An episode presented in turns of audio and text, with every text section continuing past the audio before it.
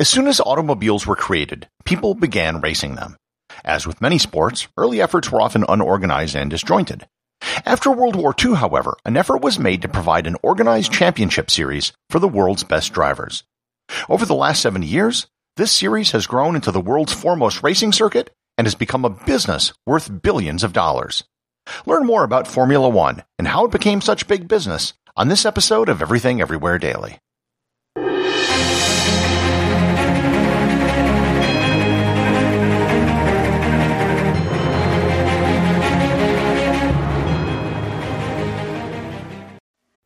Episode is sponsored by ButcherBox.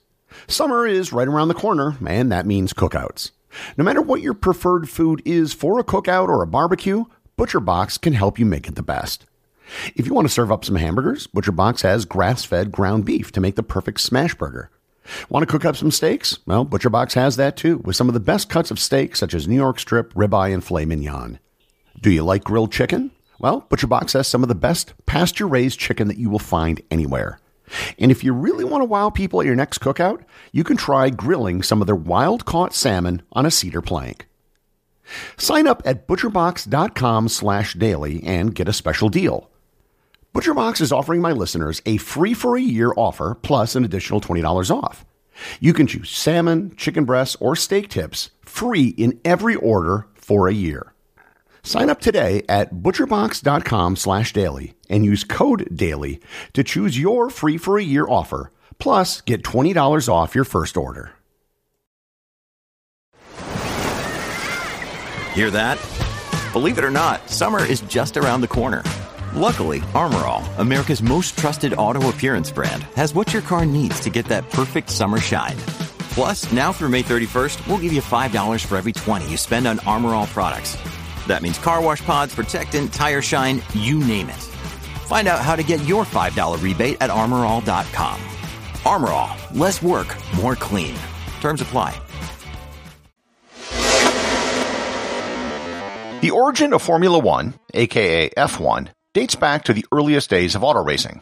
While every country with cars had people who started racing them, this story starts with auto racing in France. In the early 20th century, a type of auto racing known as Grand Prix racing developed. Some of the earliest races were sponsored by car manufacturers as a form of marketing for their vehicles. Grand Prix is just the French word for grand prize, and the term is now used generically for many different types of car races. The first races were literal road races where cars and drivers would race from one town to another. These races were more about endurance than they were about speed. In 1904, the International Association of Recognized Automobile Clubs, or AIACR, as the acronym is in French, was formed. At this point, car ownership was still pretty rare and many car owners were in clubs. The AIACR, in addition to serving motorists, also created an organization for the new automotive racing scene. In 1922, the AIACR created the Commission for International Sports, or CIS, again in French, which organized races and set rules for Grand Prix racing. In 1925, they created the World Manufacturers Championship, which, as the name would imply, was for manufacturers and not drivers. For the first three seasons, there were four Grand Prix in the competition the Indianapolis 500, the French Grand Prix, the Belgian Grand Prix, and the Italian Grand Prix. This competition only lasted for three years before most of the races pulled out, and it was gone completely by 1930.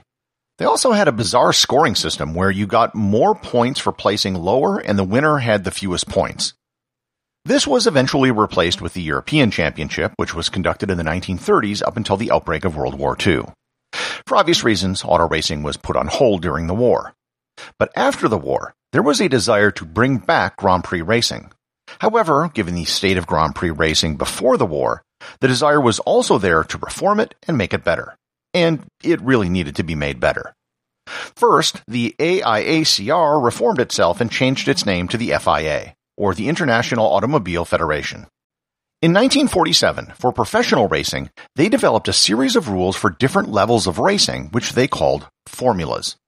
A formula in this context is referring to the set of rules that the races are conducted under and the specifications that the cars had to meet.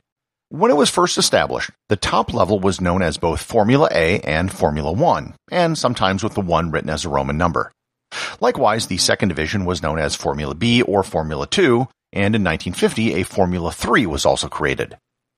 All of the formulas involved open wheel, single seat race cars, and that is still the case today.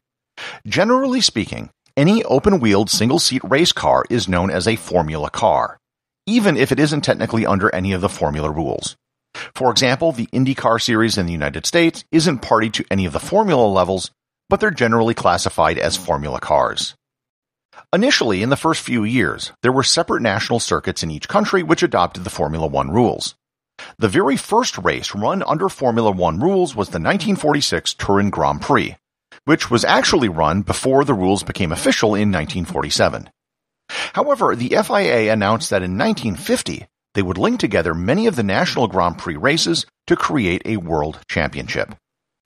The inaugural 1950 season consisted of seven races in seven countries, the British Grand Prix, the Monaco Grand Prix, the Indianapolis 500, the Swiss Grand Prix, the Belgian Grand Prix, the French Grand Prix, and the Italian Grand Prix. The season was dominated by the Italian automaker Alfa Romeo, who won every race save for the Indianapolis 500. The winning driver was the Italian Giuseppe Farina, and in a close second was his teammate, Argentine Juan Manuel Fangio. The 50s were dominated by Italian manufacturers, with Alfa Romeo, Maserati, and Ferrari winning the manufacturer championship the first nine years. By far, the most accomplished driver was Fangio, who won five titles and was runner-up twice. After 1960, the Indianapolis 500 was dropped from the Formula One calendar. It was originally included as far back as 1925 because it was the premier American motorsports race. However, during the first decade of Formula One, it always stood out as an outlier. Indianapolis was on an oval track, whereas all the other races were on road courses. The rules for cars were also a little bit different than standard Formula One rules. There was eventually a return to Formula One to the Indianapolis Motor Speedway, but it wasn't the Indianapolis 500. During this time, there were also Formula One races that were held that were not part of the championship series. This ended in 1983 for budget reasons, as rising costs made it too expensive for teams to race if it wasn't for the championship. The Italian manufacturer domination of Formula One ended in 1958. After that, there began an extended period of dominance of British manufacturers. A host of British auto companies won championships for the next 40 years. These four decades were dominated by the likes of Cooper, British Motor Racing, Brabham, Lotus, McLaren, Williams, Tyrrell, and Benetton, with only an occasional Ferrari interspersed among the British. Commonwealth drivers won every title from 1958 to 1969, including the greats such as Jackie Stewart and Graham Hill. The big change in cars in this period was a change in the location of the engine from the front to behind the driver, but in front of the rear axle. The Cooper team did this in 1958, won the championship, and pretty soon every team had rear mounted engines. In the 1970s, the manufacturers were still British, but the drivers became significantly more international. Great drivers such as Emerson Fittipaldi from Brazil, Niki Lauda of Austria, Alain Prost of France, and Ayrton Senna of Brazil all won multiple driver championships during this period. The 70s also saw Formula One turned into big business. Bernie Ecclestone was appointed as the chief executive of Formula One, and he changed the management of the sport, which dramatically increased revenues, primarily by selling the television rights. And he remained the chief executive until 2017, when he retired at the age of 87. The British manufacturing dominance of F1 ended in 2000. Ferrari, Renault, Mercedes, and Red Bull have all dominated the sport over the last two decades. This period has also seen some of the greatest drivers in the sport's history, including the German driver Michael Schumacher, German Sebastian Vettel, and the British driver Lewis Hamilton. And Hamilton has won more races, more championships, more podium finishes, and more pole positions than any other driver in the 70 year history of Formula One. Ultimately, Formula One, like all motorsports, is a technology-driven competition. Much of the history of Formula One can be viewed through the lens of technical improvements. In theory, the reason why auto manufacturers even participate in Formula One is because the innovations they develop will trickle down to consumer automobiles. There have been several major technical innovations which have resulted in major changes to Formula One. The first big innovation I previously mentioned was moving the engine behind the driver. This has never really caught on in commercial automobiles except in very high-end sports cars. The next big innovation was by Lotus in 1962, the monocoque chassis design. Instead of an internal metallic frame, the body panels effectually bear the stresses of the car, similar to how an airplane is designed. This dramatically reduced the weight of the cars, and this eventually moved to carbon fiber chassis for even greater weight reduction. Another innovation which was eventually banned because it was so powerful were ground effect cars. From 1978 to 1982, it was legal to use ground effect cars. The ground effect is when a low pressure region is created under the body of the car, which applies a downward force on the car, allowing it to go faster. It makes the car kind of like an inverted airplane wing. It was banned in 1983, but it was actually brought back for 2022. There have been many rule changes over the years, like banning ground effect cars, which have been designed to slow cars down because they were simply getting too fast. At one point, Formula One cars had 10 and 12 cylinder engines, but today they're all limited to 1.6 liter V6 engines. The current smaller engines can hmm. actually be turbocharged, which too was actually banned for years and only brought back recently when the engine size was reduced. I could literally spend hours talking about all the technical changes and innovations in Formula One over the years, and quite frankly, there are numerous small changes which occur every year. This is why the most successful teams really are a combination of the driver, the crew, and the manufacturer. It isn't at all uncommon for multiple cars from the same team to all be at or near the top together, because they're using the same technology. Likewise, when there's a major change in the technical rules, it's also common for a new manufacturer to find themselves on the top the next season. Formula One, like all motorsports, is a dangerous activity. In the 72 years since the first Formula One season, there have been 42 Formula One related deaths of drivers, the most famous of which was Ayrton Senna, three time world champion, who died at the 1994 San Marino Grand Prix. One question which often comes up is which is faster or better, Formula One, IndyCar, or NASCAR? And the truth is, it's kind of a silly question. Each series has rules regarding what sort of car and engine is allowed, so the cars are restricted to those rules. NASCAR vehicles are heavier and don't have open wheels, for example. Indy cars do not allow for as many changes to cars throughout a season, whereas F1 allows for more changes. Formula One is pretty much all street races or road courses. NASCAR is mostly oval tracks, but there are also a few road courses, and a street race is actually planned for 2023. IndyCar is a mix of road courses and ovals. Racing on an oval track means setting up a car totally different than you would for a road course. F1 races have more braking and acceleration than track racing does, but F1 cars almost never have to operate on steeply banked curves like NASCARs do. They're just different things. F1 and Indy cars are closest together, but there are still major differences between them. One of the most interesting areas right now is the newly formed Formula E. This is racing for Formula style electric cars.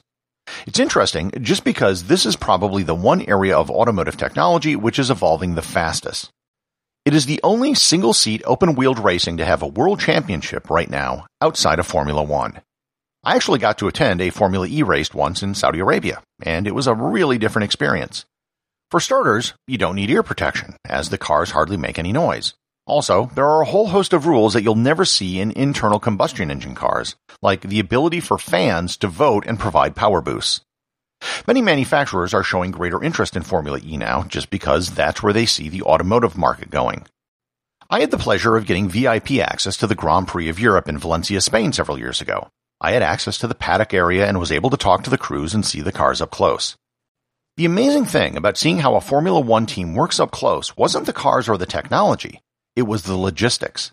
Formula One is now truly a global competition, with races having taken place on six continents. In 2022 example, there were four consecutive races which took place on different continents. The Monaco Grand Prix was followed by the Azerbaijan Grand Prix, which was followed by the Canadian Grand Prix, which was followed by the British Grand Prix. Hundreds of people, from the driver to mechanics to publicists to cooks, have to travel with trailers full of gear and temporary offices. Within hours of the conclusion of a race, everything has to be packed up and shipped to the next destination in time to start time trials. That is just one of the reasons why having a Formula One team is so expensive. Red Bull posted their Formula One financials for 2018, and the numbers were staggering. Their total costs were $181.1 million, with revenues of 183.6 million. That left them with a net profit after taxes of only $1.8 million. They would have literally made a better return on their investment if they just parked the money in a checking account. And that's from one of the better F1 teams that actually earn significant prize money. Some teams will barely break even or even lose money. And just as a humble brag, I actually got to ride in a real Formula One car when I attended the European Grand Prix. They had an actual race used Formula One car outfitted with a special chassis that had passenger seats between each set of wheels. I had to wear the full fire suit and helmet just like a race car driver, and there are actually images of me wearing this online. We hit a top speed of 180 miles per hour on the straightaway, but these cars really aren't about top speeds. You can achieve those same speeds in street legal cars like a high-end BMW or Mercedes. What makes Formula One cars unique are their ability to accelerate. It was almost like getting launched from a cannon. The future of Formula One is anyone's guess. Many high-ranking racing personalities predict that Formula One may just have to merge with Formula E at some point in the future. The FIA signed a 25-year license with Formula E that expires in 2039. As the performance of Formula E cars gets better and better, and manufacturer interest shifts more to electric vehicles, despite the protests of die-hard F1 fans, it's something that could happen within the next 20 years. A big step before that may be running Formula One and Formula E events on the same weekend on the same track. Regardless of what the future of Formula One looks like, its 72 year history and the races it holds around the globe have made it the most popular and profitable motorsport series in the world today. Everything Everywhere Daily is an Airwave Media podcast. The executive producer is Darcy Adams. The associate producers are Thor Thompson and Peter Bennett. Today's review comes from listener Oh No Thank You over at Apple Podcasts in the United States. They write, Addicting. Love the show, Gary. I listen to it every day in Arkansas. Impossible to pick a favorite. The one that comes to mind is the history of coal. Wish you continued success. Well, thank you, Oh No Thank You. Nice to see some Razorbacks in the audience. If you enjoyed the coal episode, you might like some of the other episodes I did on energy, and I still have several more energy themed episodes that are on the way. Remember, if you leave a review or send me a boostagram, you too can have it read on the show.